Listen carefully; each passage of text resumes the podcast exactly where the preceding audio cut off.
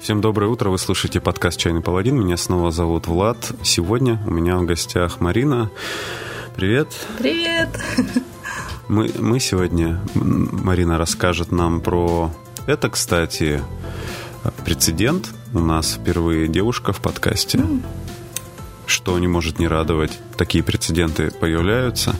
Марина сегодня нам расскажет про свое увлечение. И это увлечение, сейчас постараюсь никого не обидеть, но если вкратце, то это бить других людей железными всякими штуками, будучи при этом закованным в железные доспехи. Примерно так, да? Ну, они-то тоже закованы в железные доспехи. Это важно, все очень, даже добровольно. Это важное уточнение. Мы сегодня будем говорить про исторический средневековый бой. Точнее как, я буду спрашивать, Марина будет говорить.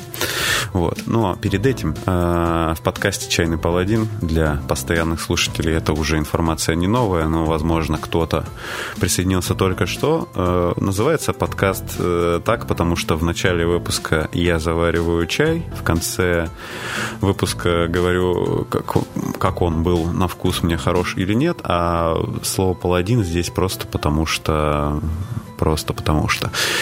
никакой смысловой нагрузки не несет. Вот, в общем, сегодня я заварил зеленый чай Маофен, китайский чай. Это звучит очень круто, да? То есть как будто это прям написано в описании, что Маофен входит... Что-то там сокровищница императора, 10 самых крутых, топ-10 самых крутых китайских чаев, там, ну, в общем, невероятные какие-то вещи. Маофен он называется, потому что его собирают по технологии с одноименным названием. Это, естественно, конечно же, срывают два там самых тончайших листочка руками.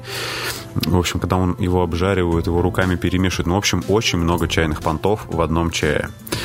Заваривается он при 70 градусах, и мы узнаем сегодня в конце выпуска, насколько он хорош. И Марина сегодня тоже принесла чай. Ну как принесла?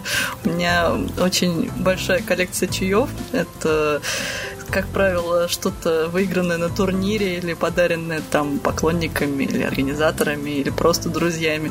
Чай-то я не очень люблю, но приходится, иначе просто в шкаф не будет влезать. Ну и потом, когда ты его пьешь, то вспоминаешь, кто его подарил, где ты его выиграла и так далее. Вот. У меня коллекция крымский чай, что-то такое. Я не очень в них разбираюсь, но вроде выглядит симпатично. Ну, там какой-нибудь крымский сбор, наверное, да? Всякие травы. Да, наверняка. Ну, у меня как-то было. Было, по-моему, в подкасте. Наверное, я подозреваю, что крымский сбор – это не какая-то устоявшаяся формула. Там, возможно, она может варьироваться. Вот. Но почему нет? В конце мы узнаем еще и про чай с крымскими травами, как он был хороший или великолепный. Итак, исторический средневековый бой.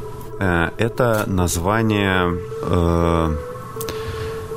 Это название чего? То есть это как типа дисциплина, это спорт, это историческая реконструкция. Сегодня подкаст заточен на новичков. Люди, которые пришли со стороны Марины, они, возможно, будут сейчас возмущены всяким тупым вопросом с моей стороны. Я сегодня выполняю эту роль.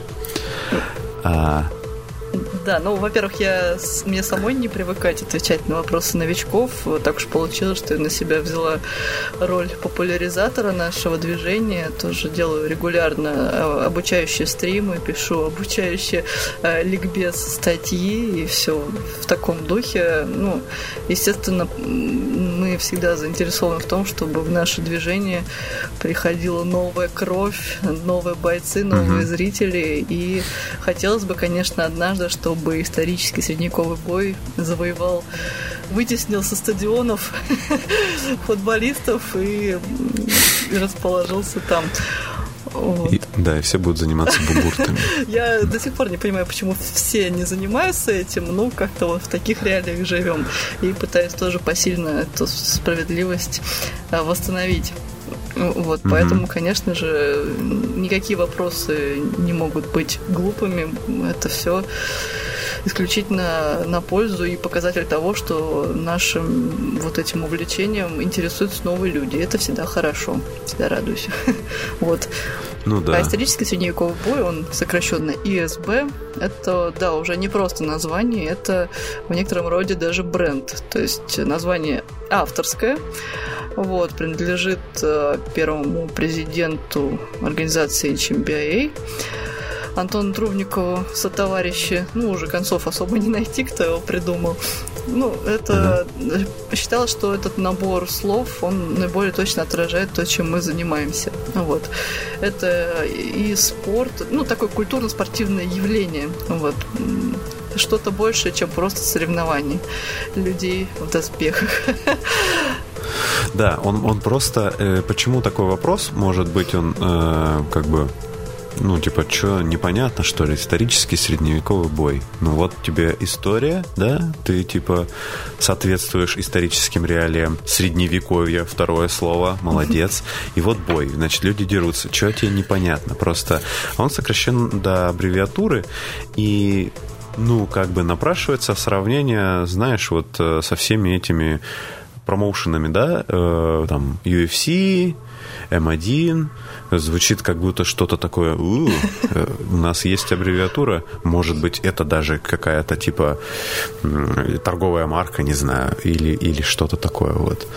Поэтому, да, вызывает некоторые вопросы. Ну, все так, и это очень хорошо, что есть такие ассоциации, потому что именно к этому мы стремимся. То есть смешанные единоборства, ММА, они не сразу стали такими популярными, они тоже определенный путь прошли. В принципе, олимпийским видом спорта они не являются, но собирают очень большой ажиотаж каждый бой.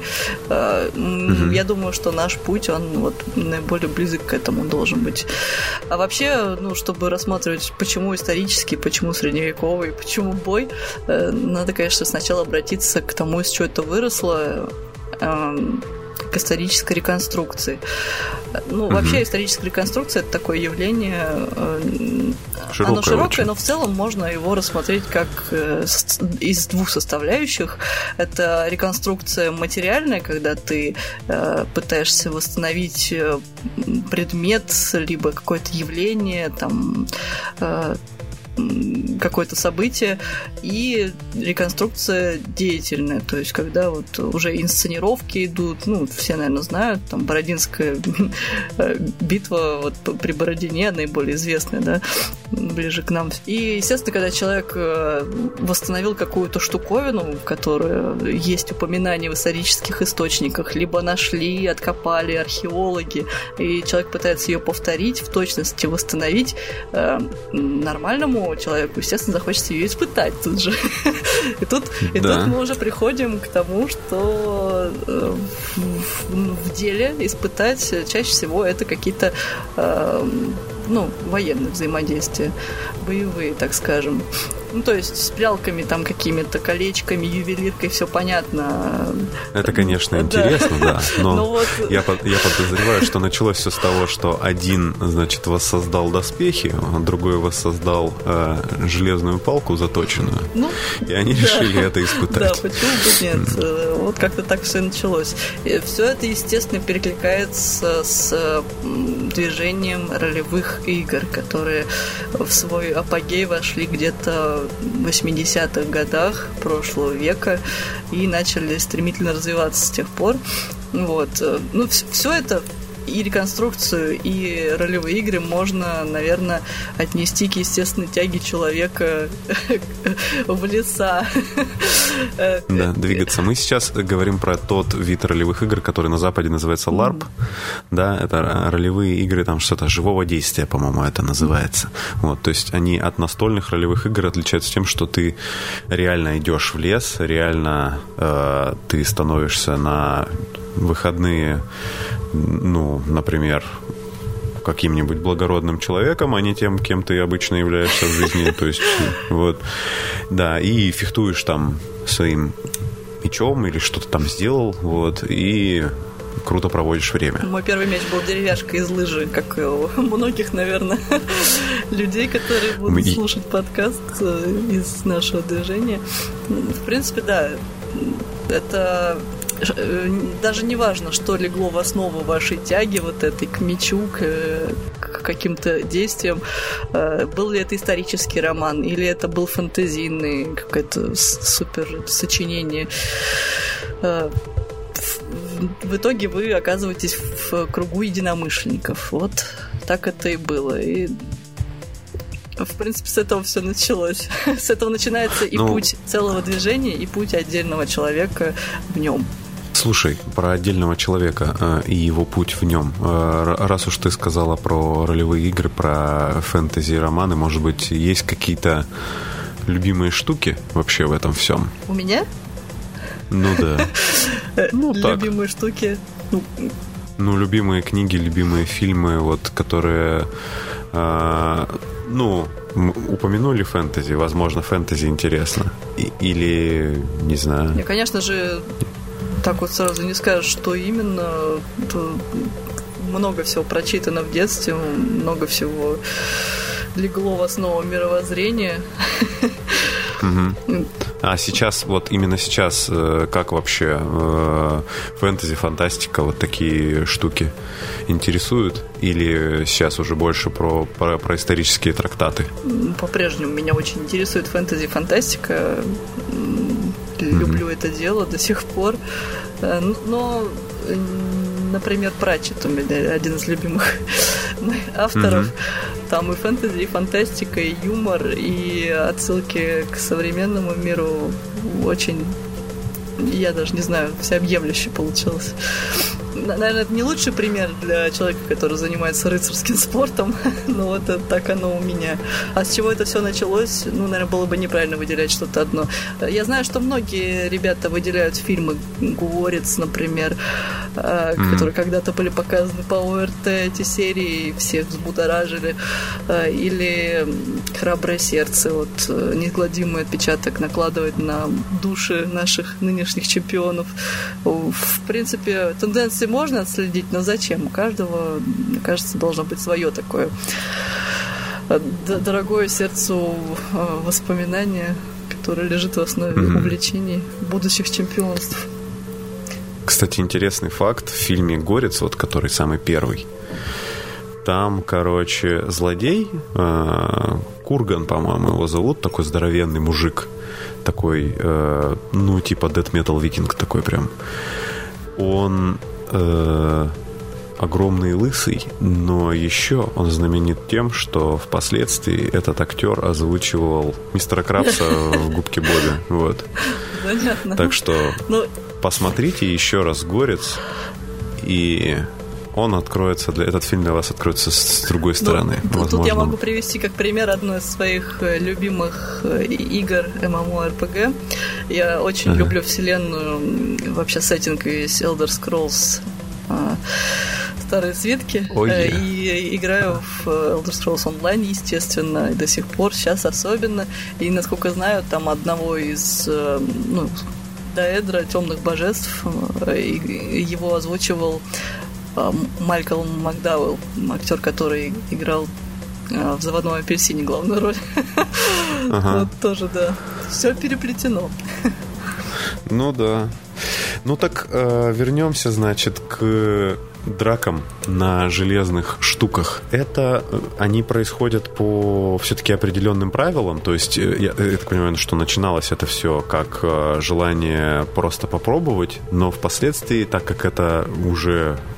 Когда у слова появляется аббревиатура, которая его обозначает, это как будто бы говорит о том, что это уже что-то серьезное, и здесь уже, не просто люди друг друга бьют, а уже начинают это регламентировать как-то, да? В общем, да. Причем сначала это было желание помериться силами у людей на международном уровне, то есть фестиваль. Угу. Тогда это... Как правильно-то сказать? Меня тогда еще не было в этом спорте, но знаю историю достаточно хорошо, его возникновение. Собрались 4 страны, которые очень большими, так сказать, большой историей обладают и в исторической реконструкции и вообще любители подраться.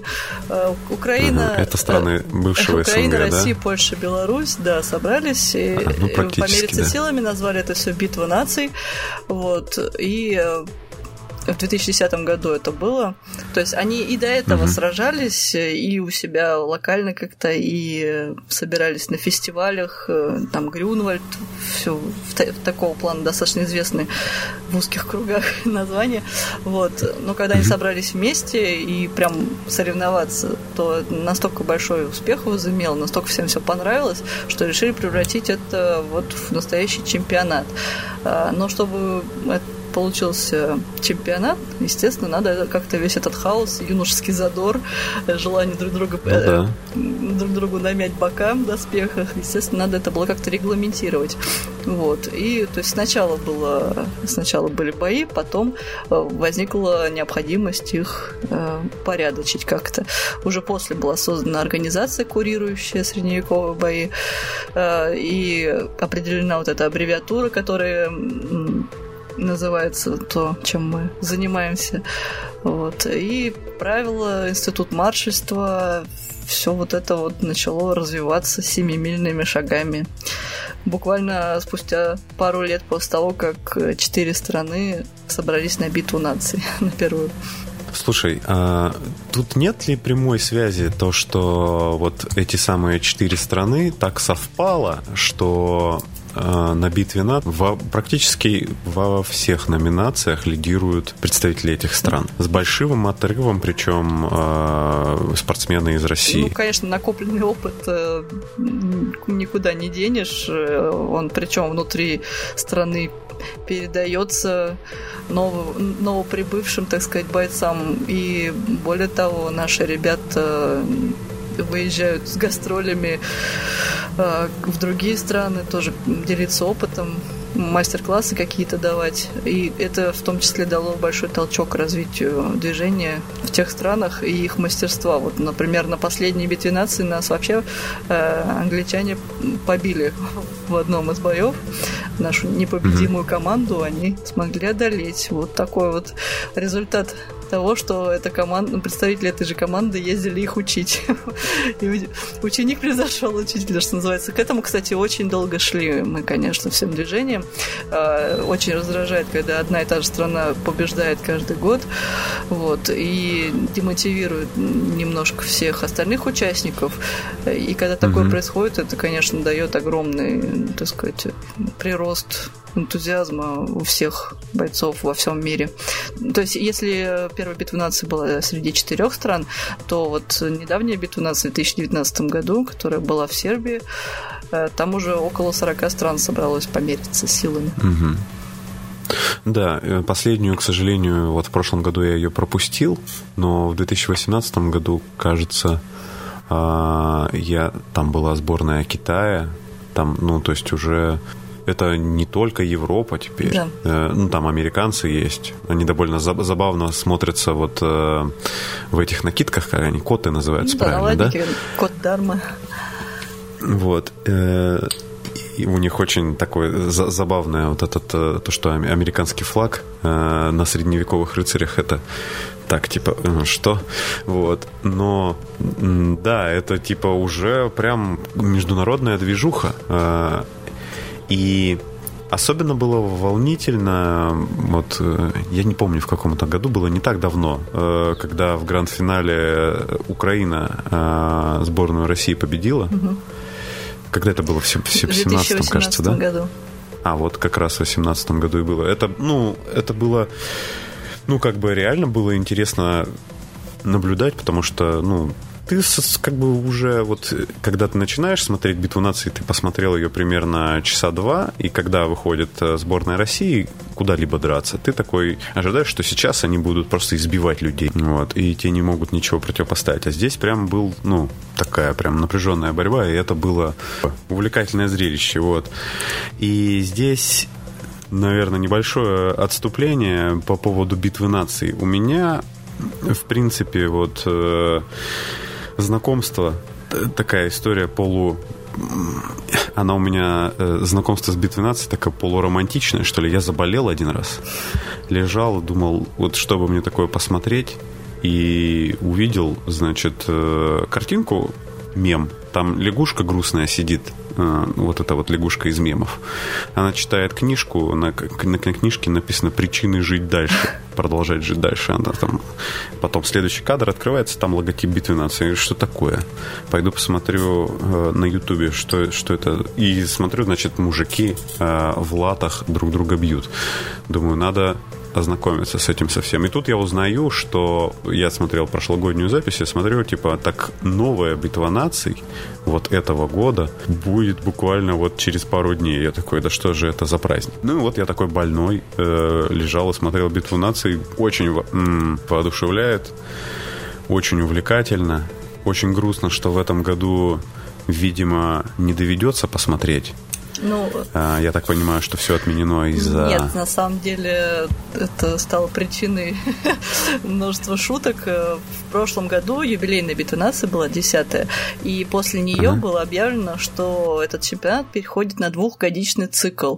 То есть раз в 2 года теперь они каждый год будут проводиться. Соответственно, следующая должна быть в 2021 году. И это было объявлено, ну, еще в том году 2019. И вот сейчас, когда эти события грянули, только ленивый не пошутил о том, что организаторы что-то знали. Вот. А я вообще ничего не знал. Я думал, что... Я это как-то упустил, этот момент. Я думал, ну, ожидал, что будет...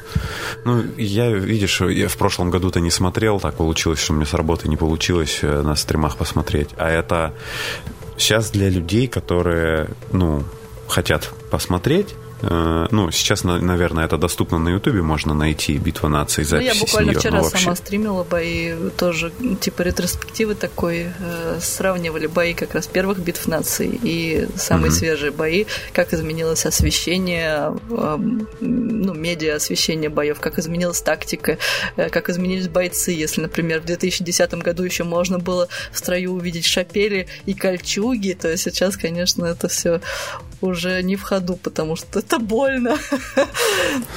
Я подозреваю. Ну, кстати, вообще, вот мы с тобой немножко отошли от темы, а так и не разобрали, почему исторический средневековый бой.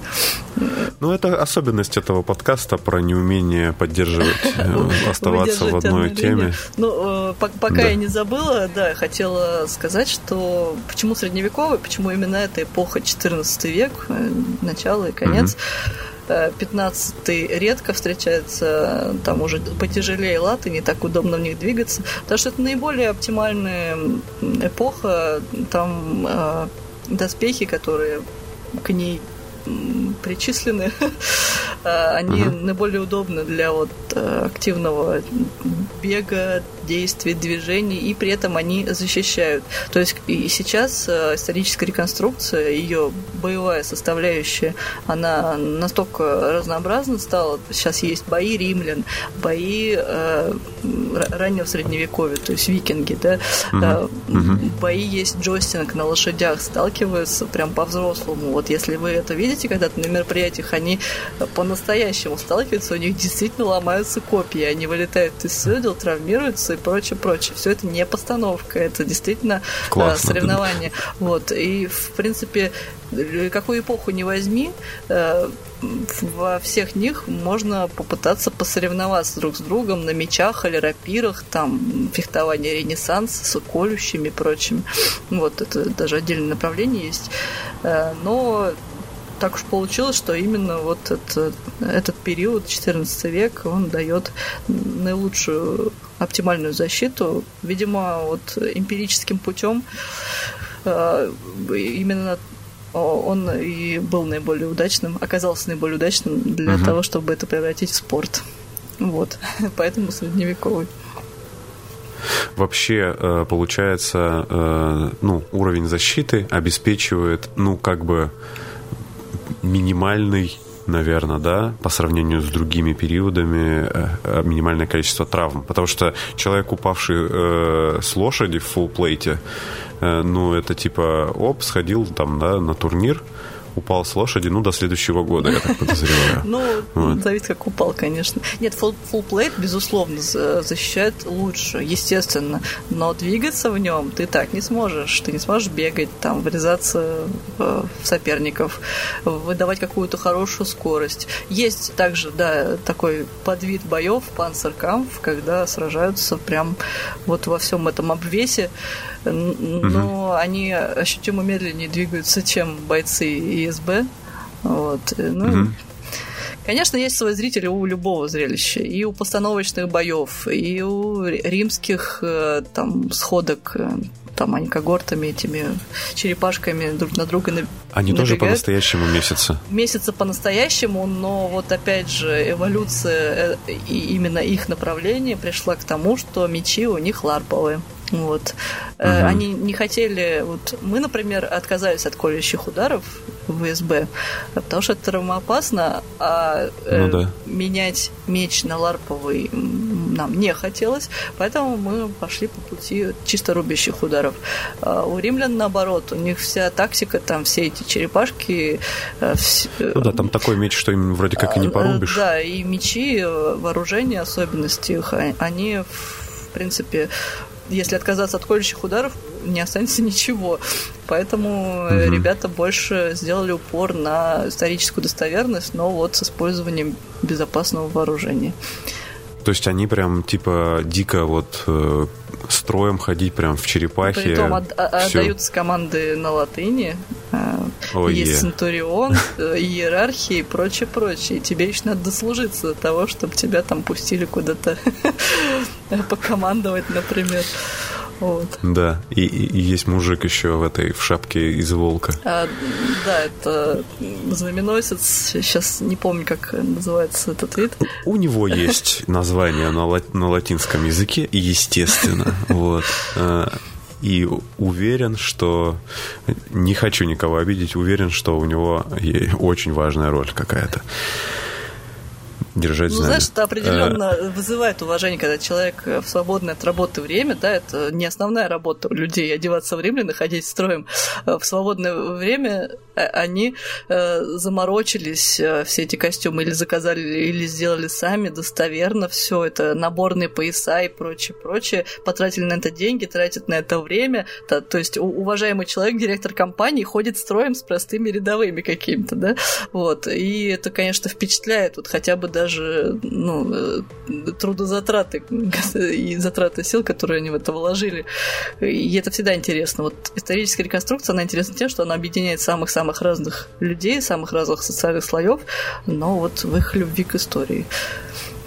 Это в обычной жизни ты, значит, директор компании, а на выходных тебе еще надо дослужиться до Центуриона, пройти парочку компаний, значит, победить Ганнибала и все такое.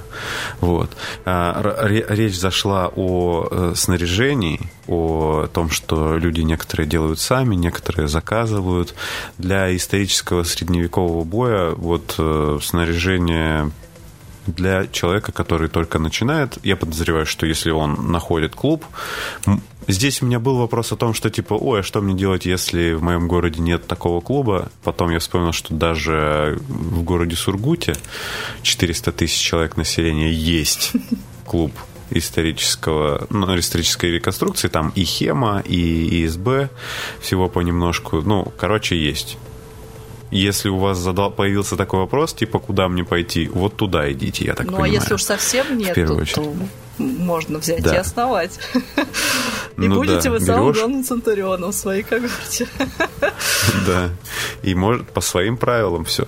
В общем, вот входной билет, скажем так, в это все. Понятно, что в клубе тебе, наверное, дадут что-то.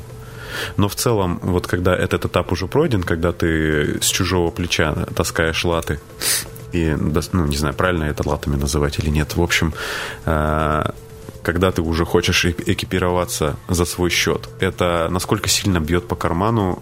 Я понимаю, что там, наверное, верхнего предела нет, но какой-то нижний не самый стыдный.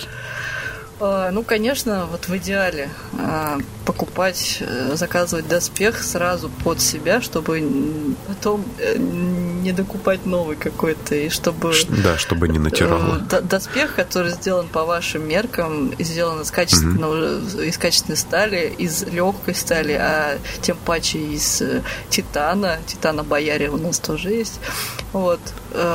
Это залог здоровья в первую очередь. Легкое снаряжение, это, как сказать, оно помогает вам дольше сохранять здоровую спину, на которую весь вес приходится, да. А качественная, прочная сталь, это хорошее, лучше принимает удар. Вот. Инвестиция в здоровье, да. Собственно, да. Все это, прямая. Да, в первую очередь. Вот насколько вам, насколько вы себя бережете, настолько и надо быть готовым выкладываться, конечно, материальным. Вот. Но я подозреваю, что под себя доспех еще и удобнее. Ну, это, как бы, это нежели... безусловно. Вот. Это безусловно. Удобнее, вам лучше в нем бегается, вы лучше в нем двигаетесь, меньше цепляетесь за всякое, вам ничего не натирает. Вот.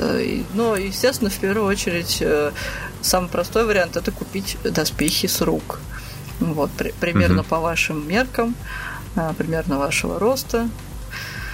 Вот. Это вот такой бюджетный вариант. Вот. Но если... Бюджетный вариант начинается от скольки? Вот, ну, бэушные доспехи продают в разном состоянии. Вы можете купить ржавые, заброшенные какие-то стальные бедра и начистить их, довести до ума. Они будут ничуть не хуже новеньких. Там в нужных местах обжать, отполировать, дать знакомому там кузнецу. Он их как-то выправит, все вмятины, и будет неплохо. Поэтому тут тоже, смотря на какое предложение наткнетесь. Тоже, я так понимаю, что в это увлечение, как и во многие, нужно уже, ну, скажем так, приходить с пониманием того, что тебе здесь понадобятся руки не только для того, чтобы ими стукать, но и похоже, что все эти доспехи нужно будет выпрямлять, чинить постоянно. Я так понимаю, что денег вот уж на каждый раз чинить доспех не напасешься за деньги. Там что-то придется по-любому чинить руками самому.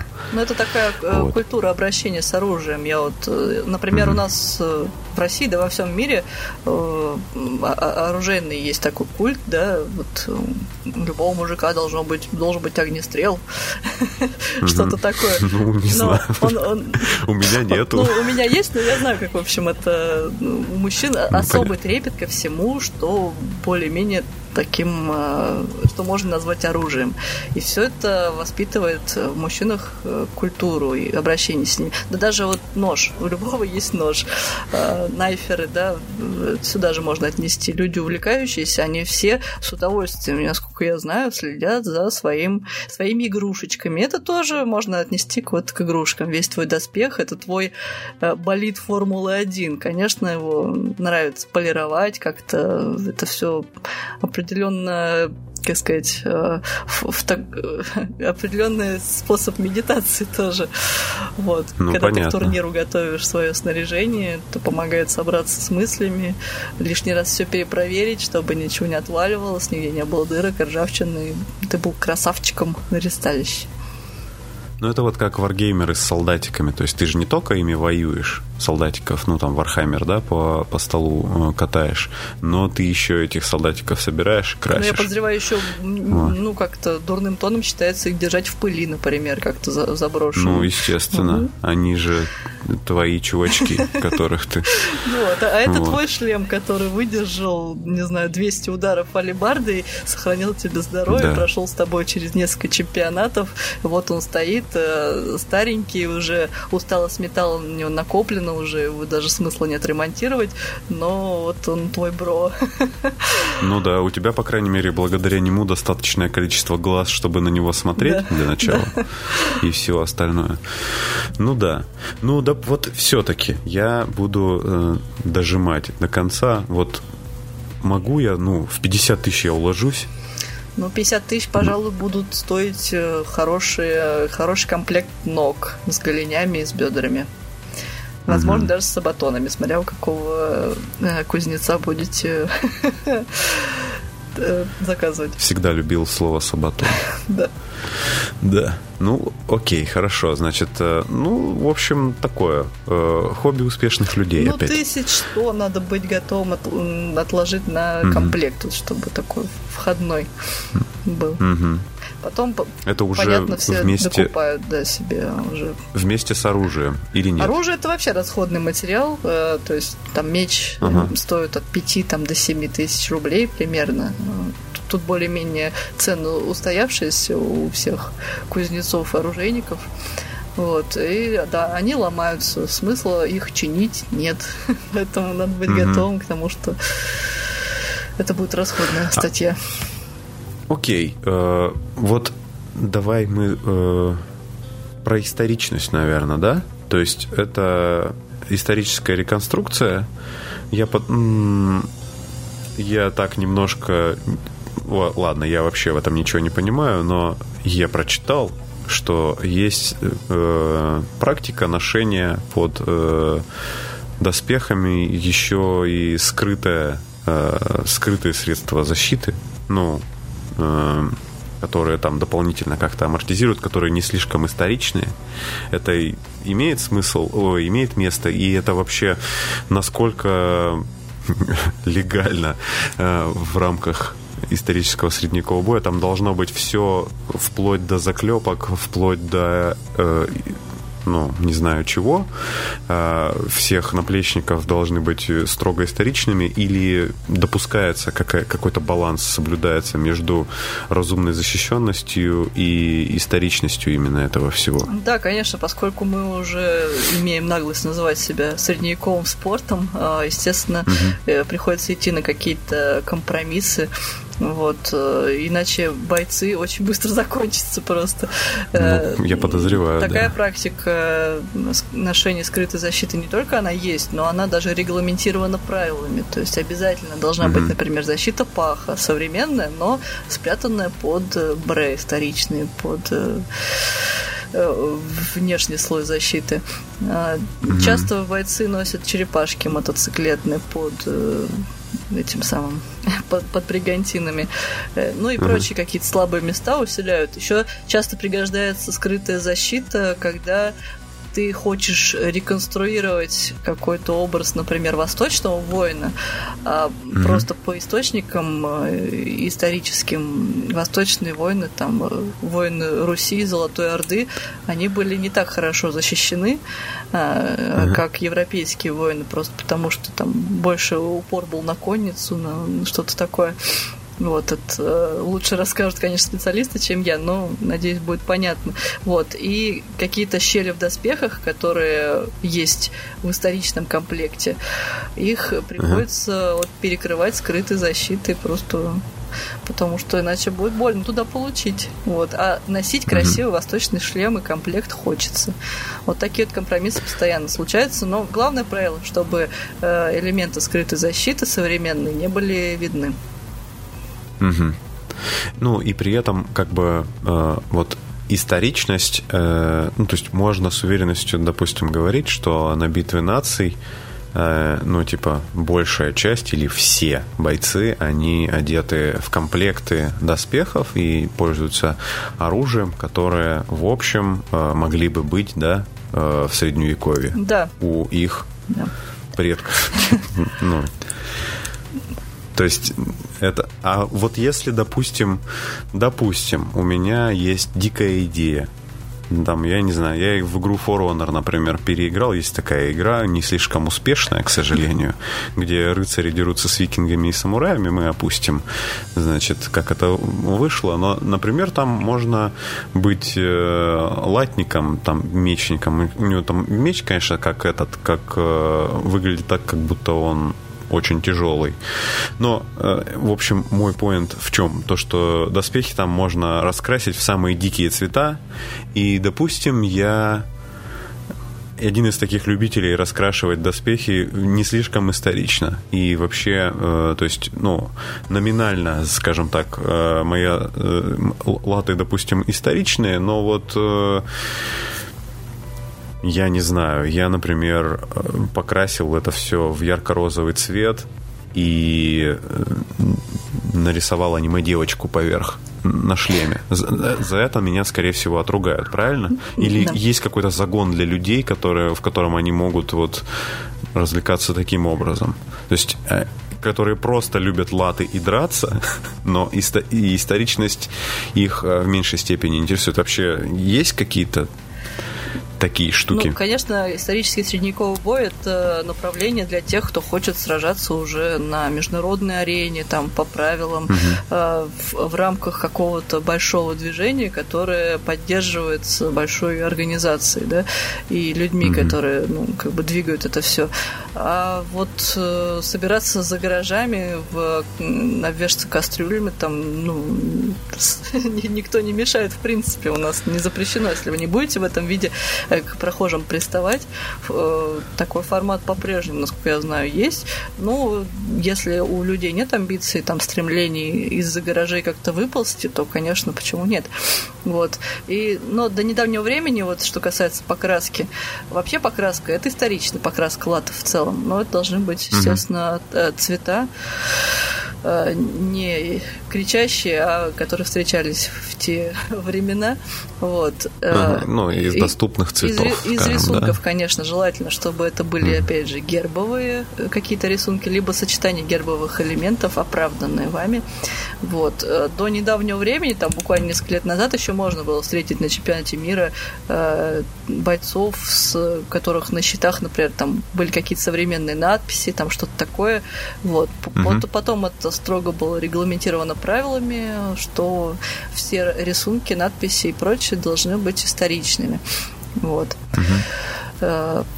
В общем, даже учитывая, что мы двигаемся по пути спортивному, все равно стараемся сохранять этот оттенок историчности, какие-то основные моменты, которые можем сохранить. Вот. Ну, это традиции, в общем, определенные традиции у каждого спорта есть. Ну да, иначе мы перестанем быть историческим средневековым боем, вот, и потеряем свою самобытность. Можно вообще глобально, наверняка, это движение, я уверена, однажды будет раскол, и в одну сторону пойдут те, кто хочет по-прежнему бегать в доспехах, репликах исторического вооружения, вот, а в другую сторону пойдут те, кому, в принципе, было прикольно друг друга бить палками по какой-то защите, и, возможно, это будет какая-то пластиковая защита. Такие прецеденты тоже есть, уже, правда, за границей. Вот. Да, я как-то даже видел что-то такое в интернете находил. Такое. Это выглядит... Да, киберпанк, который мы заслужили, что-то такое. Да. Ну, скажем так, это, знаешь, это вот было как будто... Там такой ведущий еще такой, типа, ох, вот он ему навалял. Там все это выглядит так, как будто оно хочет казаться, как будто бы круче, чем оно есть. Некий такой элемент шоу. В этом плане молодцы вот американцы и японцы, хочется их отметить. Они могут любую фигню подать так, как будто это вот шоу века просто.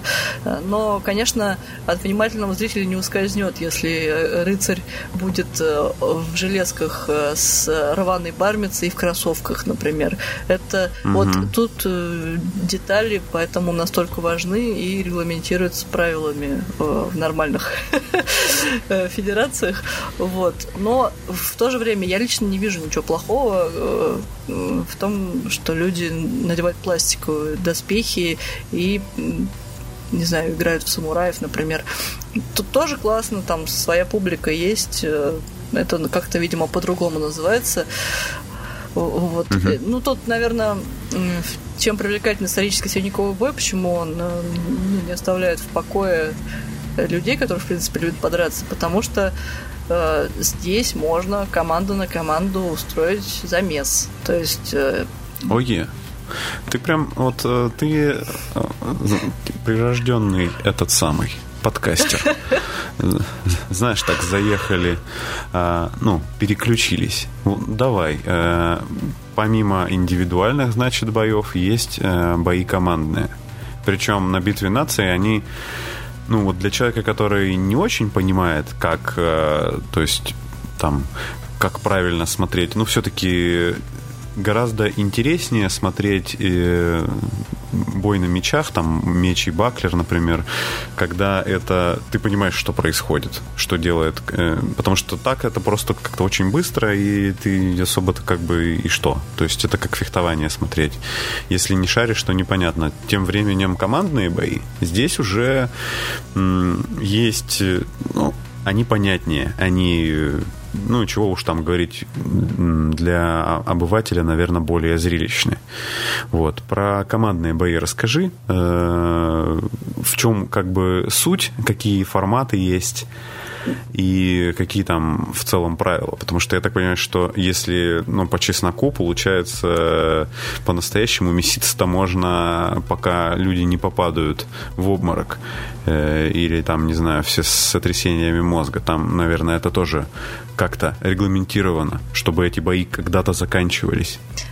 Все же в доспехах все-таки. Ну да, ну тут стоит, во-первых, сказать, что мы с тобой особо и не обсуждали сейчас дуэль, к сожалению. Я надеюсь, мы к ней вернемся, потому что это поединки, это то, да, с чего начиналось все, потому что, вероятнее всего, люди сначала попробовали один против одного подраться, испытать, а потом уже решили объединяться в группы.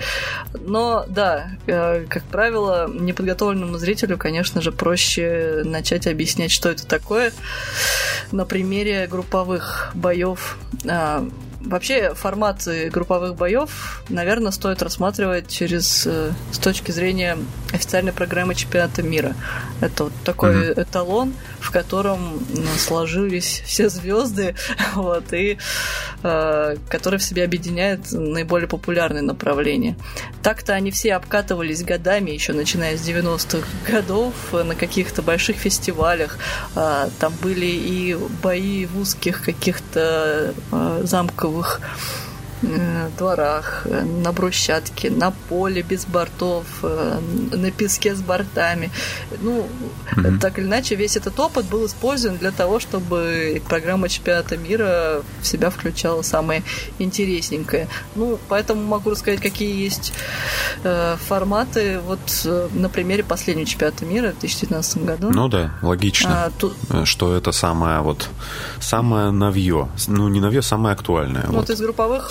И, скорее всего, будет в 2021 году. Да, скорее всего, будет.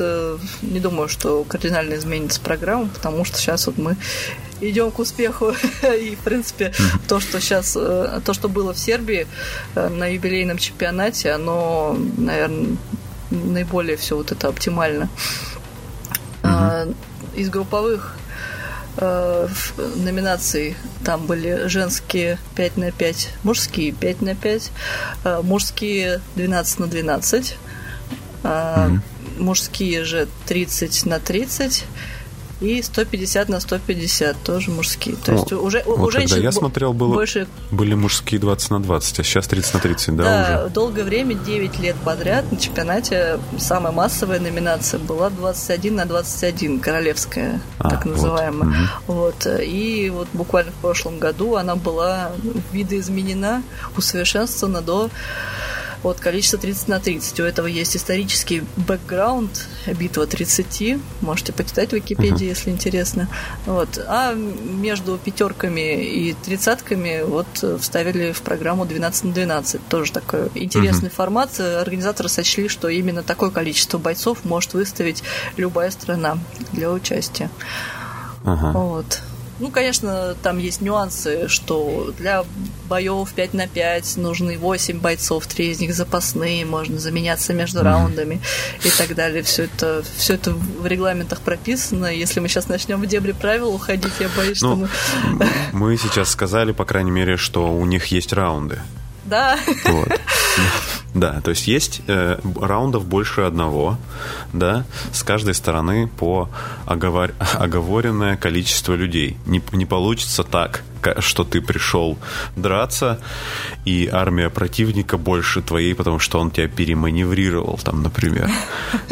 То есть Здесь, по крайней мере, спортивный дух тебя защищает, он на твоей стороне. Ну и такое было, конечно, вот в истории исторических боев, когда стороны были не равны, а кто кого позвал, грубо говоря. Ну да. Такое было, кто но больше на фестивалях. Чемпионат мира, конечно же, он ближе к спорту, и там все должно быть очень строго регламентировано, строгий пересчет бойцов перед каждым боем, если их больше 5, сложно так вот навскидку посчитать сразу.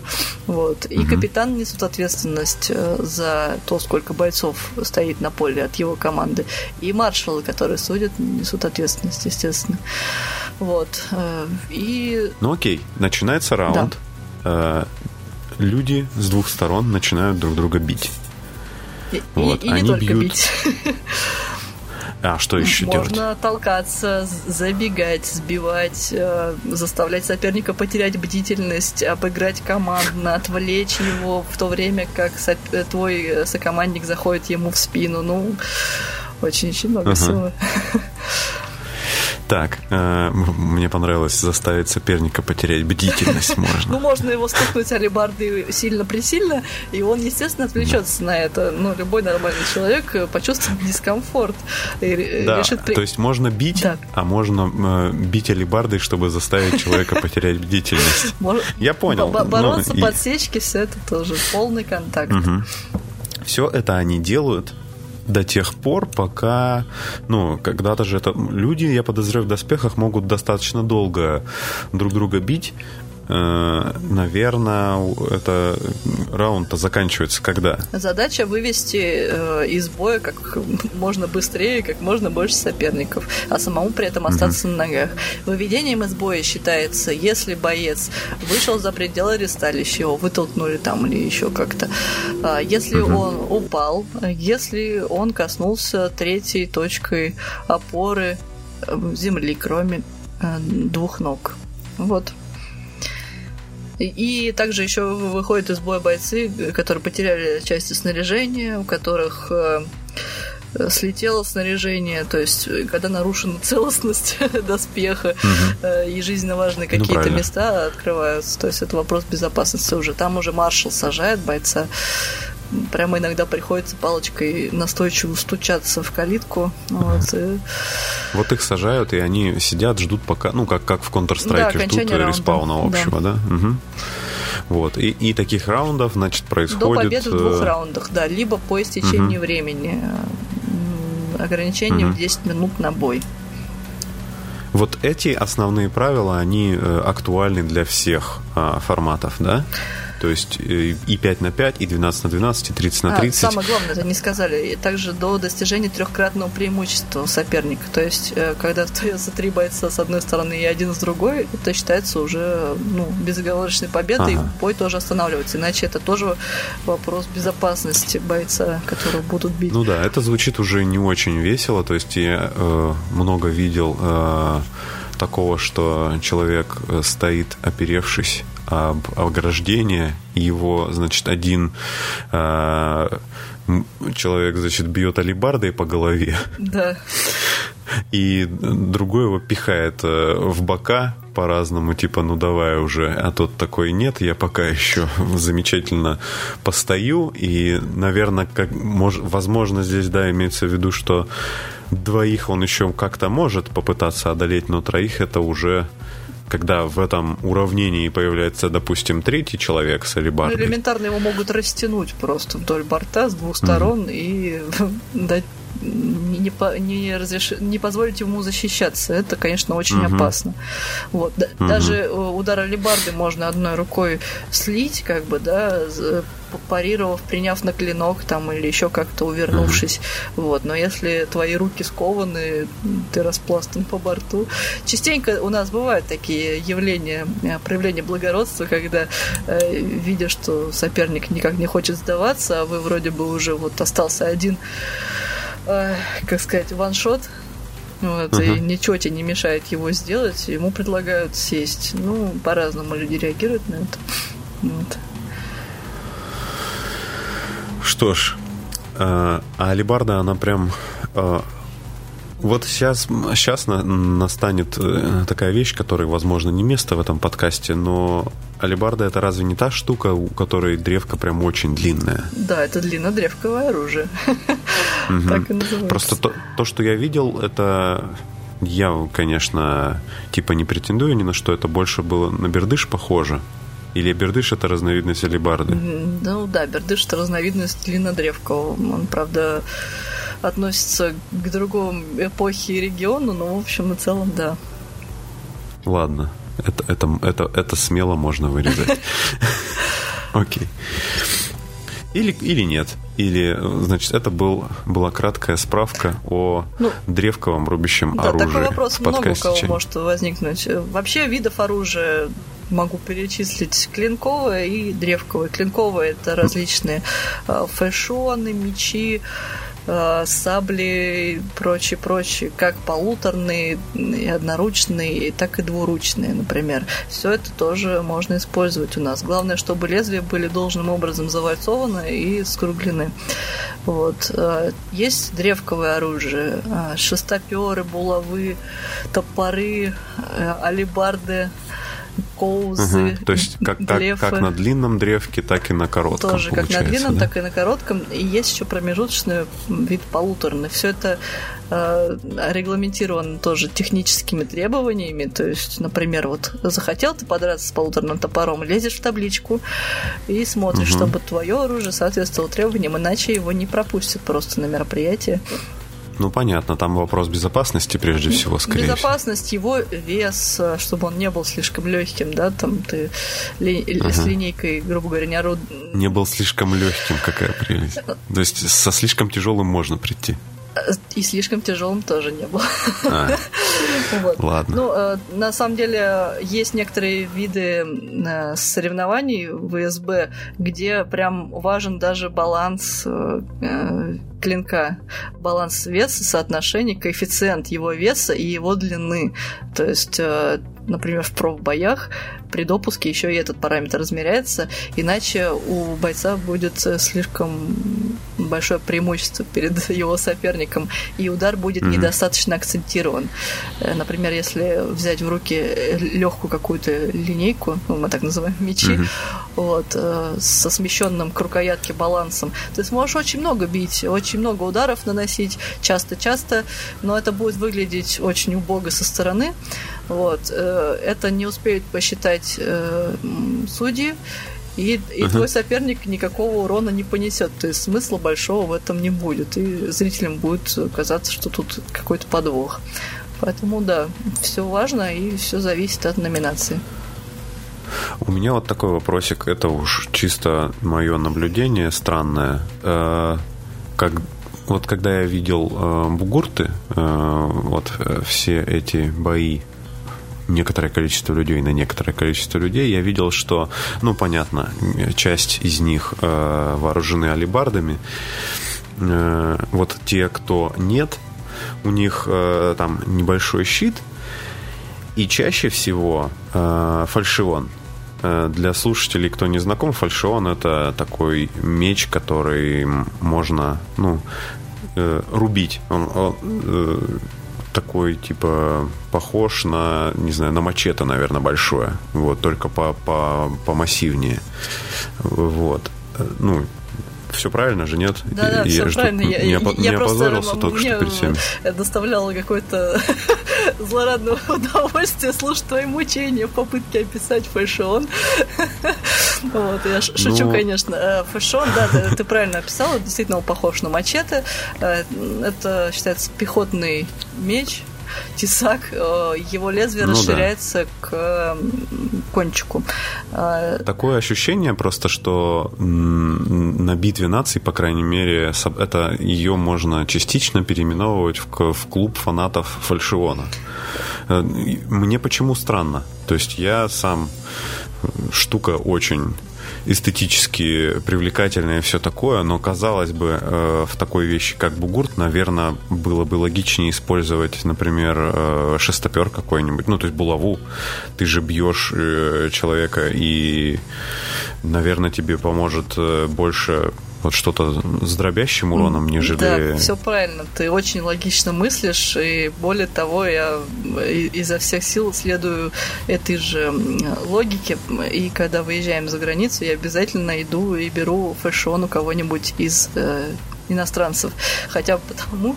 Ну, приходится идти на такие меры, потому что в России шестопер, булава запрещено законодательством. Как хранение, так и транспортировка. Считается прям...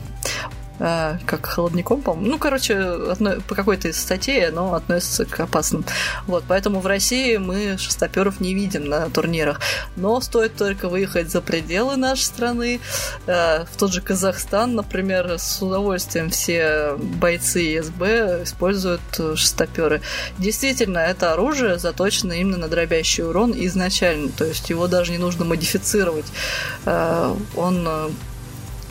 Его можно хорошо разогнать, он достаточно легкий, и при этом можно хвататься за небоевую часть. Это очень удобно. Вот. А фальшион тоже хороший дробящий урон наносит, потому что ввиду своей конструкции вот этой и смещения центра тяжести, смещения баланса к кончику, вот, ну, он так популярен, потому что и в стране у нас его можно транспортировать, да? Как спортивный инвентарь. И это вроде бы почти что меч, но вот им можно и втащить хорошенько. Ясно. Так. Хорошо. Ты упомянула, значит, про маршала, которому приходится стукать палкой человеку по шлему, в калитку взобрала, да? Есть подтвержденная информация, что ты сама таким маршалом являешься. Так вообще получилось, что я очень много ролей выполняю в рамках движения, даже несколько должностей занимаю одновременно. Ну, я просто большой энтузиаст этого дела и стараюсь ничего не упустить. Видимо, у меня получается, поэтому это как-то оценивается... по заслугам. Да, у меня есть сертификат маршала. Какой-то был период у меня бездействия, травму получила перед как раз чемпионатом мира 2018 года. Ну, естественно, мне не сиделось на месте после операции на колени. Хотелось как-то быть причастной к этому всему, но драться, естественно, непосредственно нельзя. Поэтому это хороший выход пойти в судьи наших боев. Ага, то есть, более того, какие задачи? Да, это необходимо, мне кажется, каждому бойцу хоть раз побыть судьей, понять, как все это выглядит со стороны, лучше начать разбираться в правилах. Ну, самые вообще опытные профессиональные бойцы, чемпионы, они очень хорошо знают правила, естественно, знают, как их можно использовать, что делать можно, что нельзя, какие там есть лазейки, возможности и так далее. Вот. В суде у них задача в первую очередь обеспечивать безопасность действия, во вторую очередь давать оценку тому, что происходит, либо подсчет очков вести, либо выявлять победителя в массовых боях. И также задача отслеживать снаряжение его и до начала боев, и в процессе боев, там не отвалилось ли чего. Ну, естественно, ход боя тоже за ними. Они дают команду к началу, к окончанию, следят за временем и прочее. Вот, обеспечивают, в общем, весь этот спортивный праздник. Ну да, праздник спорта, мускулов. Очень много, кстати, вопросов по поводу того, почему маршалы не одеваются в доспехи, особенно маршалы, которые не за пределами ресталища, а внутри находятся. Ну, во-первых, зачем вообще маршал внутри, чтобы... Я вообще не сталкивался. Я вот всегда видел, что маршал за ограждением ресталища находится и палкой полосатой, значит, или какой-то еще там это... делает. Это маршалы линейные, либо боковые. Боковые считают очки в дуэлях, линейные смотрят за секторами в массовых боях. Вот. Но есть еще, естественно, гоф-маршалы, которые находятся в поле. Вот. Они непосредственно обеспечивают быстроту реакции, они опираются на показания маршала в зале с товарищем, но вот главную роль приходится им играть, они же отдают команду. Ну, как бы их видно, бойцам вообще им некогда крутить головой, там смотреть куда-то за ресталище, когда им подадут сигнал к началу боя. Вот. Должно быть все наглядно. Маршал должен быть перед ними, он должен быть не так далеко, чтобы в любой момент прийти, остановить поединок или как-то опасный момент предотвратить или что-то еще. Вот. Поэтому в ресталище тоже, как правило, всегда есть маршал. Вот. Окей. Так. Я хотел сказать, почему они не в доспехах. Да. Вот этим. Почему они? Маршалы, эти отважные люди, которые находятся внутри, если их одеть в доспехи, то они тут же окажутся под ударом, потому что боец... Можно перепутать, да? Он увидит отблеск света от какой-то латной детали, и он уже не будет разбираться. Даже без этого иногда достается нашим гофмаршалам. В них влетают бойцы, которые взяли разбег. На самом деле целая культура стоять в поле так, чтобы ты не мешал, не был на линии атаки бойца. Ну, своя отдельная тема. Аттестации проходят достаточно часто, и все это там на семинарах судейских рассматривается, все вот эти хитрости. Вот. Да. Значит, ты правильно сказала, что начали мы вроде как с групповых боев. Про индивидуальное ничего не сказали. Сейчас самое время это упущение исправить на битве наций. Да и вообще, в целом, есть дисциплины боев 1 на 1. Да. И они тоже, их не одна. Их больше одной и больше двух. Их много. Да, я так понимаю, что самое понятное, то, что логично приходит в голову вот даже просто проходящему мимо человеку, это, наверное, они по видам оружия, наверное, классифицируются для начала. Да, совершенно верно. Причем в поединках все категории, которые есть, все они представлены и в женском варианте. Вот если, например, в массовых боях у женщин есть только 5 на 5, и, в общем, все... то в поединках нам есть где развернуться, там мы тоже везде. Вот. Поэтому я не буду называть там щит-меч мужской, щит-меч женский. Ну, да. Мы по умолчанию считаем, что они... Да, для обоих полов. Да. Вот. Щит-меч, длинный меч, он же полуторный. Меч, баклер. Баклер – это маленький щит. Алебарда. Поединки на алебарде через барьер. Триатлон – это когда вот первые три дисциплины, которые я назвала щит-меч, меч-баклер и полуторный меч, все они в одном бою сочетаются, просто по раундам идут, вот, один за другим. И профбои – это вообще отдельный вид, великолепный, самый, пожалуй, известный, потому что он развивается немножко по отдельности. Один из старейших видов поединков.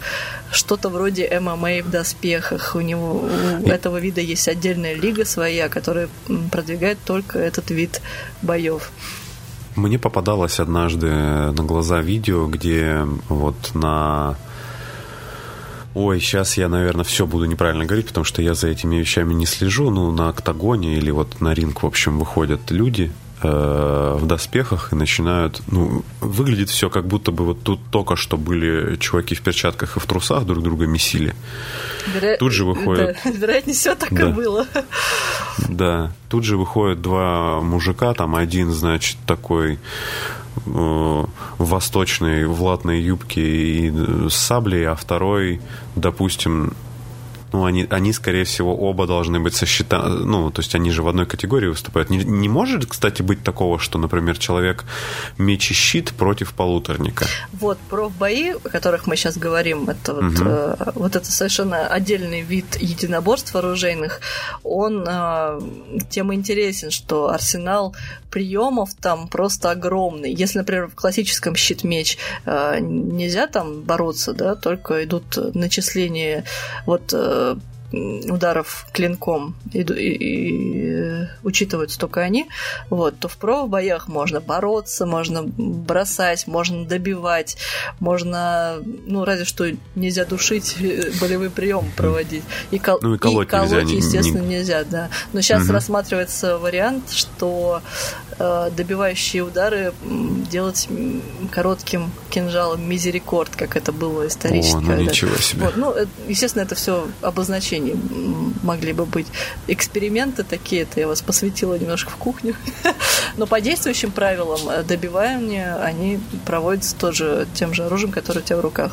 Вот. А выбор оружия, он уже на твое усмотрение. Например, нередки случаи, когда боец с полуторным топором против там полуторного меча, или боец с фэшоном и ударным щитом против парня с саблей и баклером маленьким. То есть тут каждый выбирает, как ему удобнее, на что он будет делать ставку. И каждый сам виноват, да, в итоге.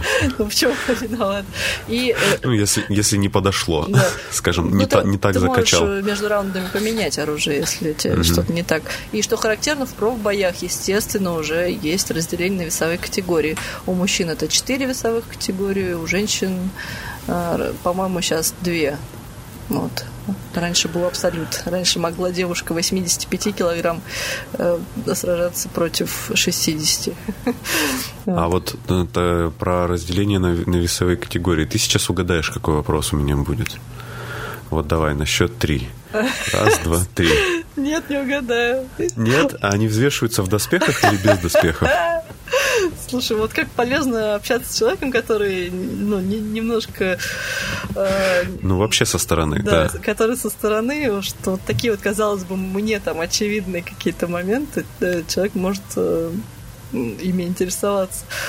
Они взвешиваются без доспехов, да, перед боями. Ну, если... Нет, просто... А доспехи у них регламентированный вес? Нет, не регламентирован. Если ты возьмешь доспехи слишком тяжелые, чтобы надеяться подмять под себя соперника более легкого, то ты в них же сам быстрее устанешь. Ну да. Но ты можешь. Ты можешь, конечно, безусловно. Окей. Попробовать в латную перчатку вставить, вложить подкову, конечно. И да, мы вначале, кстати, говорили о промоушенах, ведущих ММА, UFC и M1. Например, в рамках M1 был такой проект M1 Medieval.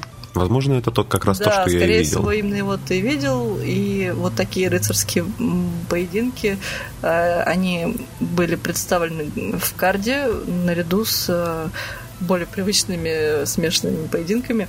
Вот. Ну, ближе, конечно, к концу вечера. Ну, как эксперимент это было. И именно благодаря этому эксперименту сейчас большой пласт аудитории, которые интересуются единоборствами, они узнали, что вот такое вообще есть. Конечно, мнение спорное, выглядит это дико, когда в октагоне, ну, всей этой современной атмосфере, атрибутики, когда в него выходят рыцари, это выглядит, ну, диссонанс небольшой, конечно. Вот. Но в целом, в качестве популяризации мы рады, что это вообще было. Вот. Примерно 14 поединков, по моим подсчетам, в рамках М1 Medieval состоялось. Может быть, будет еще когда-нибудь. Могу рассказать про более привычный нам, вот чисто наш ринг, он называется торт. Он на небольшом таком возвышении. Это круглый, получается, да? Да, он круглый и огорожен цепями. Мы, бойцы, терпеть не можем эти цепи, потому что постоянно в них путаемся, застреваем. Там. Но, с другой стороны, что нам мешает биться на середине? Ресталища, чтобы туда не влипать постоянно. Вот. А цепи просто для антуража такие? Или, ну, то есть... Ну, цепи — это такое нечто среднее между канатами и деревянным ограждением, да. Не, я примерно представляю себе. Да. Я, ну, уж не настолько. Ну да, это, это такой реверанс, наверное, в сторону... Ну, вот, более привычных видов бокса и прочих цепи. Вот они вроде бы и ближе к рыцарям, а вроде бы немножко похожи на то, что мы привыкли видеть. Вот что я хотел спросить. Вот как Как начать смотреть вот все эти профессиональные бои? Правильно же, да, профбои — это профессиональные бои? Да. Да, вот. Не только лишь все могут выйти и сражаться по правилам профбоев. Это очень физически тяжело, и вот прям любой не может это сделать. Угу. Поэтому так вот называется. Профессиональные бои, индивидуальные бои, это все очень достаточно скоротечно выглядит. Ну, то есть часто ты не видишь даже, что там происходит. Какие-то очень там... Ну, нечеловеческая скорость нанесения ударов и все остальное прочее. Вот как тренировать вот этот зрительский такой глаз наметанный? То есть нужно больше смотреть боев, на что обращать внимание, то есть в чем, как в себе вот привить понимание, что происходит? Есть какие-то советы общие? Ты знаешь, можно, да, рекламу небольшую? Да, конечно. У меня этому посвящен целый канал. Вот так вот рассказать очень сложно. Угу. Поэтому... Ну, прекрасно. Значит, на него будет ссылка обязательно. У меня в паблике целый канал, вот, на котором мы смотрим бои, жмем на паузу, анализируем, как вот это, что произошло, отматываем, если нужно, повторяем там на реплей. Я объясняю, что здесь было, почему судьи там среагировали так, а не иначе, почему этот боец победил. Мы иногда даже рассматриваем судейские протоколы итоговые, в которых судьи там по-разному давали оценку. Вот иногда бывают такие спорные бои, да, когда раздельным решением судей побеждает какой-то боец. Вот, и потом интересно это все заново отсмотреть подробно на повторе. Это на самом деле очень полезно, особенно людям, которые хотят в будущем выступать. Это такой вариант, он дает и обучающий эффект, то есть ты учишься разбирать на составляющие бой, и это помогает тебе как бойцу понимать, как это все выглядит со стороны. Ты знаешь, да, как будет там удар с разворота, насколько он эффективен, нужен ли он вообще. Вот. Ну и потом это помогает зрителю, как зрителю, лучше разбираться в боях. Да, я искренне верю, что после просмотра моих стримов, каких-то моих ответов на вопросы, люди, многие, начали больше понимать. А это, как известно, ключ к популяризации нашего движения. Ну да. Раз уж вот для тех, кто вдруг не пойдет в паблик, «Чайный паладин», тогда скажи просто сейчас, как называется твой канал, где его можно найти? На Ютубе, наверное, лучше всего. Вообще я на несколько платформ вещаю, ну, так, на всякий случай. Но основное хранилище мое на Ютубе. Что мы будем гуглить? Sword Effect.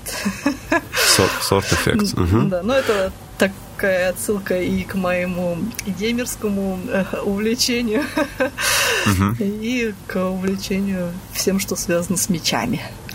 Да, также есть канал в Телеграме для тех, кому Телеграм круто, молодежно и удобно. Я так понимаю, все ролики там также появляются, удобно отслеживать. Да, я туда кидаю анонсы и ссылки на свои статьи. Ну, кому-то, может, удобно читать. Вот. Поясняющие статьи. Ну, все, что может быть полезно человеку, который только-только для себя открыл этот вид спорта, я думаю, что там можно найти. И иногда обновления в правилах туда тоже закидываю, чтобы люди могли изучить тут же. Вот. Все с официальных источников, все добыто совершенно законным способом. И иногда я даю ссылки на ресурсы полезные. Мой же, естественно, не один такой. Есть официальные ресурсы с еще более крутыми какими-то эпичными хайлайтами, интервью с иностранными бойцами. Ну, в общем, сейчас, тем более в условиях пандемии, стало это все развиваться. Каждый боец, который неплохо владеет там словом, он пробует себя в блогерстве каком-то. Хочет рассказать, чем мы занимаемся. Тогда, если есть, давай что-нибудь выделим, что еще можно почитать, посмотреть из этого. Ну, пожалуй, в первую очередь я посоветую канал на Ютубе Battle of the Nations и Бугурт Лига и WMFC. Вот Бугурт Лига — это лига, посвященная командным боям историческим. А WMFC — это старейшая лига, посвященная вот как раз профбоям, о которых мы говорили. Вот. Собственно, на этих ресурсах можно найти всякого много интересного, красивого, забористого. Это все на русском языке, если что. Да, ну поскольку вообще Россия одна из стран основоположников, наверное, этого вида спорта, очень-очень многое сосредоточено именно вот на русскоязычных ресурсах. И иностранцы, даже многие бойцы, стараются выучить русский язык, чтобы лучше понимать чемпионов, их объяснения какие-то и прочее. Вот, кстати говоря, про русский язык. Вот когда смотрел «Битву наций», я сначала, автоматом, так как вроде сумел выучить, думаю, буду смотреть на английском. Наверное, будет более информативно. Смотришь, что-то как-то комментаторы такие, типа, вот он круто его ударил сейчас. Вот интересный удар тоже был. Такой, думаю, что-то... Дай-ка я попробую русский включить. И это, знаешь, как будто вот ты хоба включаешь, и у тебя, в разы все. То есть, во-первых, большое количество сразу тебе дается всей дополнительной информации, ты узнаешь там много нового практически. Ну, то есть, помимо того, что идет комментарии по боям, да, еще и комментаторы рассказывают много всего про само движение, про историю, про там заскакивают периодически в комментаторскую будку кто-то из бойцов, кто там Клим Жуков частенько там оказывался. В общем, это Клим, для... Да. Клим наш большой друг. Он сам потому что знает, каково это — получать алебарды по шапели. Ну да. Я это к тому, что вот сейчас слушателю не стоит, значит, кривить нос. И это вот как раз тот случай, когда нужно гордиться, что ты знаешь русский язык, и это дает тебе колоссальное преимущество. Да. И ты можешь узнать прям все, прям круто, там прям круто рассказывают. Ну, я уверен, что на всех остальных перечисленных каналах не менее круто и интересно. Вот. Ну, вообще, это спорт такой, где в кои-то веки ты болеешь за Россию и знаешь, что она тебя не подведет. У нас шуток вообще... Такая ситуация, что ты уже даже такой думаешь, что поболеть бы за кого-нибудь еще, потому что... да, как-то. Но это не потому, что наши какие-то... есть там мнение, что наши какие-то злые, с особой какой-то там агрессией относятся к этому. Нет, просто у нас огромный, как сказать, опыт в этом деле. Просто мы раньше всех начали, наверное, так. И этот опыт применяется. Дисциплина в команде, она вот прям на высочайшем уровне. Все это такое. Я так понимаю, что вообще как бы есть и люди опытные, которые умеют опыт этот передавать, видимо. То есть вот сам институт тренерства как бы развит относительно других стран. У них, наверное, этого гораздо меньше, потому что, опыта меньше, поэтому, да, соответственно... Да, все так. Есть даже проект школы ИСБ, чисто вот он сейчас пока что в России представлен, но, возможно, выйдет когда-нибудь и за пределы страны. Это сеть, так сказать, сеть школ, наверное, так, по всей стране. Сейчас, насколько я знаю, их 16 филиалов. Там Москва, Петербург, Ставрополь, Воронеж, Нижний Новгород, Киров. Везде, где есть сильные достаточно клубные ячейки, хорошая база тренировочная, там можно найти школу ИСБ, вероятно.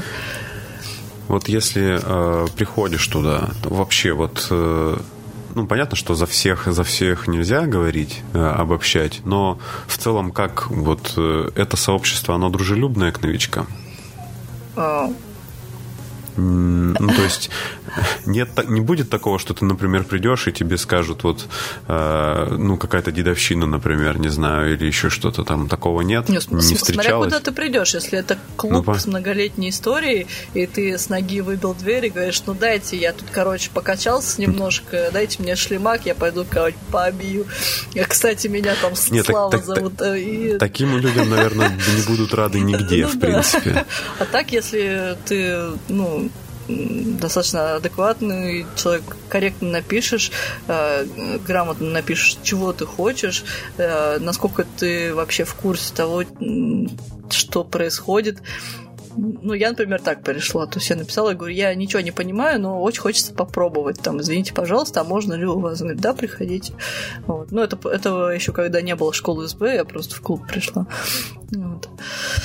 Естественно, я думаю, что адекватным людям в любом объединении рады, потому что пополнение, там какая-то смена, свежая кровь нужна везде. И наши чемпионы ни в коем случае не хотели бы остаться последними чемпионами. Они все сейчас усиленно работают над тем, чтобы было кому их заменить. Потому что мы не молодеем. А вообще, вот, ну, были прецеденты, люди и приходили, там, возрастные, например. Да, и... есть такое, да, частенько бывает, что родители бойцов приходят. У нас несколько команд есть, в которых сражаются вот дети и их родители. Это вообще, конечно, отдельная тема. Мы даже... У нас есть журнал Medieval Sport. Uh-huh. Я там выпускающий редактор. Это к вопросу о том, что я везде каким-то образом умудряюсь фигурировать. Ну, вот так вот получается. Вот. То есть я, получается, вот ты попала в подкаст и, в принципе, собой закрыл. Мне можно больше не звать выпускающего редактора Medieval Sport. Ну, в общем, ну, то есть... так получилось, да. Я могу часами рассказать. Я просто еще раз тебя могу позвать, и в этот раз ты уже будешь выпускающим редактором Medieval Sport. Мы будем говорить про журнал, например. А в другой раз ты позовешь меня как бойца и чемпиона мира, а в третий раз позовешь как маршала и как оно вообще... А в четвертый как представителя женского направления. Попрошу. Вот. Ну вот, кстати, по поводу женского направления. Вот...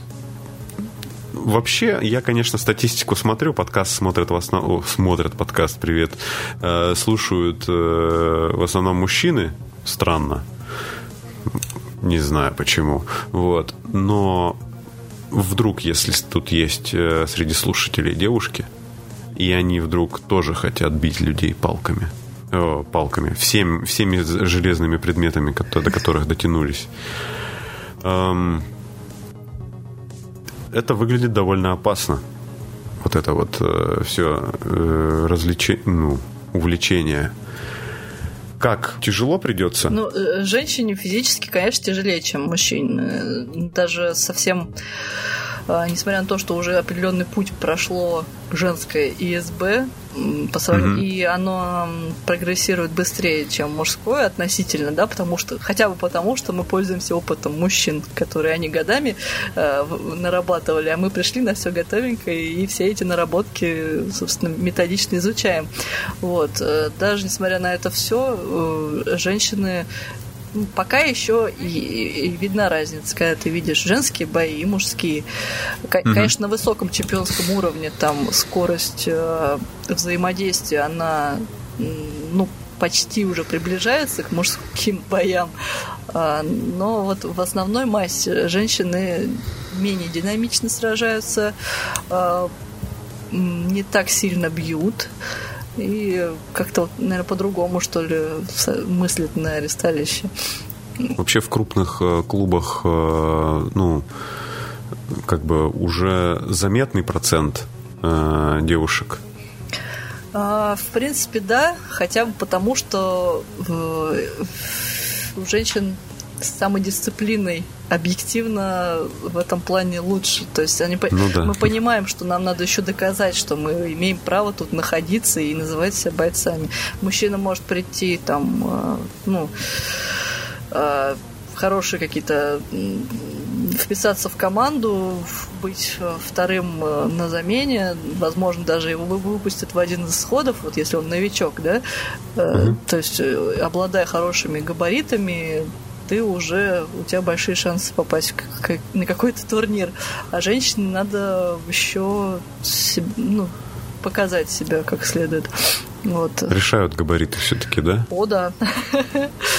Но при этом тяжелее, конечно, двигаться, когда ты крупненький. Могу себе представить, как крупный человек. Это же, значит, и чисто процентно вес доспеха – это треть веса бойца примерно. Соответственно, если ты весишь 120, то доспехов на тебе будет 40 килограмм. Ну, да, можно по-разному весить 120, по собственному опыту могу сказать. Так, мне кажется, что мы... Я про журнал хотела сказать, кстати. Вот. Давай. Да, раз мы начали, вдруг ты меня не позовешь, скажешь, что-то она много болтает, это вообще-то мой подкаст, если что. Вот. Да, я, знаешь, я приглашаю людей в подкасты, не даю им говорить. Это же классический я. Ну, давай. Журнал, в принципе, достаточно уникальное печатное издание в своем роде, потому что, ну, нет ничего похожего. Вот там мы вот за эти пару лет, что он выходит, выработали список рубрик, и там даже есть отдельная такая династия. Там как раз рассматриваются династии бойцов. И более того, в нашем движении кто-то нашел свою любовь, и немало супружеских пар, некоторые даже выступают там на одном турнире, например, на одном ресталище бьется муж, на другом жена. Часто так, бывает такое. И у династии, естественно, гербы. Хороший вариант. У кого-то есть, а кто-то все-таки командные и клубные гербы носит. Ну, тут у кого как, с фантазией и с возможностями. Вот. И все вот эти вот интересные моментики, все многообразие нашего движения. Вот я хотела порекламировать журнал, что вот там все мы пытаемся осветить. За один подкаст, конечно, этого всего не расскажешь, но... Да уж надо думать. Если есть отдельные каналы про это, да, и отдельный журнал, то за час подкаста что тут? Только так слегка чиркнуть сверху, процарапать маленькую дырочку и посмотреть на нее. Ну, это огромное движение, конечно. Мы все объединены, у нас люди всех профессий. В принципе, если нас как-нибудь настигнет все-таки зомби-апокалипсис, то все мы бойцы, судьи, ну, все, кто себя причисляет к этому движению, могли бы образовать достаточно боеспособную автономию. Вот. Ну и, соответственно, вот так и появился феодализм, да? Вероятно. Меня тогда не было. Ну да. Окей. Так, мы сказали очень много для одного подкаста, для человека, который впервые с этим столкнулся, и будет... достаточно информации на сегодня, поэтому мы переходим к окончанию. Окили-докили. В этой части подкаста я говорю о том, какой сегодня чай был хороший или плохой. Сегодня я пил чай Маофен, зеленый чай, высокоэлитарный, не знаю, в общем, типа очень классный. Особенность вот... Как любой зеленый чай, его заваривают, ну, температура там не кипяток. Зеленый чай этого не очень любит. То есть это 70-80 градусов. Настаивается 5 минут. Китайцы делают так называемую техническую заварку. Всем известно, да, что китайцам просто заваренный чай с первого раза это слишком горько. Им нравится вот немножко, значит, заварить, эту воду слить и заварить снова. Вот. Что касается самого чая, то интересно, что цвет у него, у зеленого чая бывает разные оттенки желтого и иногда зеленоватого, именно отвара. И вот здесь он такой прям золотисто-золотистый, желтый, в общем. Вот. И достаточно мягкий вкус, практически нет горечи. Наверное, он довольно долго у меня заваривался, и ничего такого, лицо не морщит от него. Это достаточно приятная его особенность. Вот. В целом, все, кто сможет столкнуться с ним в какой-нибудь чайной лавке, чай Маофен, вот как бы сейчас всегда боюсь неправильно сказать, ну, в общем, я надеюсь, здесь нет чайных эстетов. Всегда по возможности рекомендую попробовать. А теперь про крымские травы вместе с чаем, крымский сбор нам расскажет Марина. Я так много болтала, что забыла пить чай, а он остыл. Но вроде он неплохо и холодный. Я открою секрет. Во время подкаста я на самом деле не пью чай. Ну, было бы странно хлюпать в микрофон. Вот, но он все еще выглядит неплохо. Я думаю, что я даже угощусь холодненьким. Вот. А я хотела сказать, что вначале меня смутило, что ты сказал, что паладин ты называешь постоку поскольку. Но нет, ты же несешь свет просвещения в неокрепшие умы своих слушателей. Почему? Ну да, именно то, что делали паладины в Средневековье. Вот. Очевидно. Так что не надо тут скромничать, все в порядке. Ну хорошо. Да. Я уж в этом толк знаю. Да, я просто представлял себе паладинов как... Это же... Вот сейчас я... это же, по-моему, самые близкие... личная гвардия Карла Великого.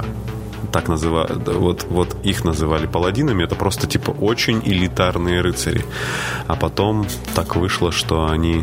Это стало какое-то такое нарицательное, просто без страха и упрека. Ну, еще класс в MMORPG там.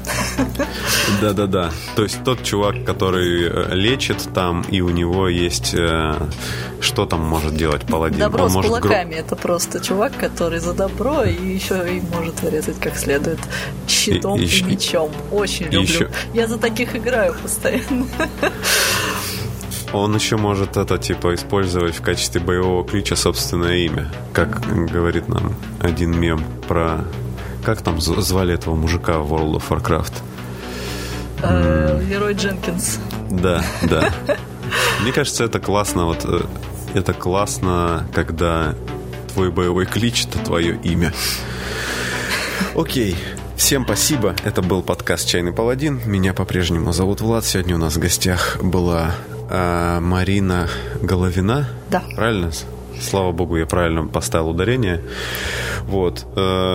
Всем тем, кто только заинтересовался, я желаю это увлечение в себе развить и посмотреть канал Марины, посмотреть кучу каналов, которые она посоветовала, вот это все, в это все погрузиться, круто провести время и, возможно, когда-нибудь... подыскать себе доспехи и друзей, которые будут вас по ним бить. Вот. Всем остальным, кто уже этим занимается, я желаю, ну, в общем-то, наверное... Чтобы поскорее самоизоляция закончилась, и мы, наконец, вышли туда, где мы должны быть, на поле. Да, и чтобы не было после этого таких страшных поводов пропускать тренировки. Да. Наверное, так. То есть, если уж пропускаете тренировки, то по своему желанию, но, скорее всего, вас кто-то в этот момент осуждает. Так что не делайте этого, пожалуйста. Вот так вот. Всем спасибо. Увидимся на следующей неделе. Да, все. Всем пока. Всем пока.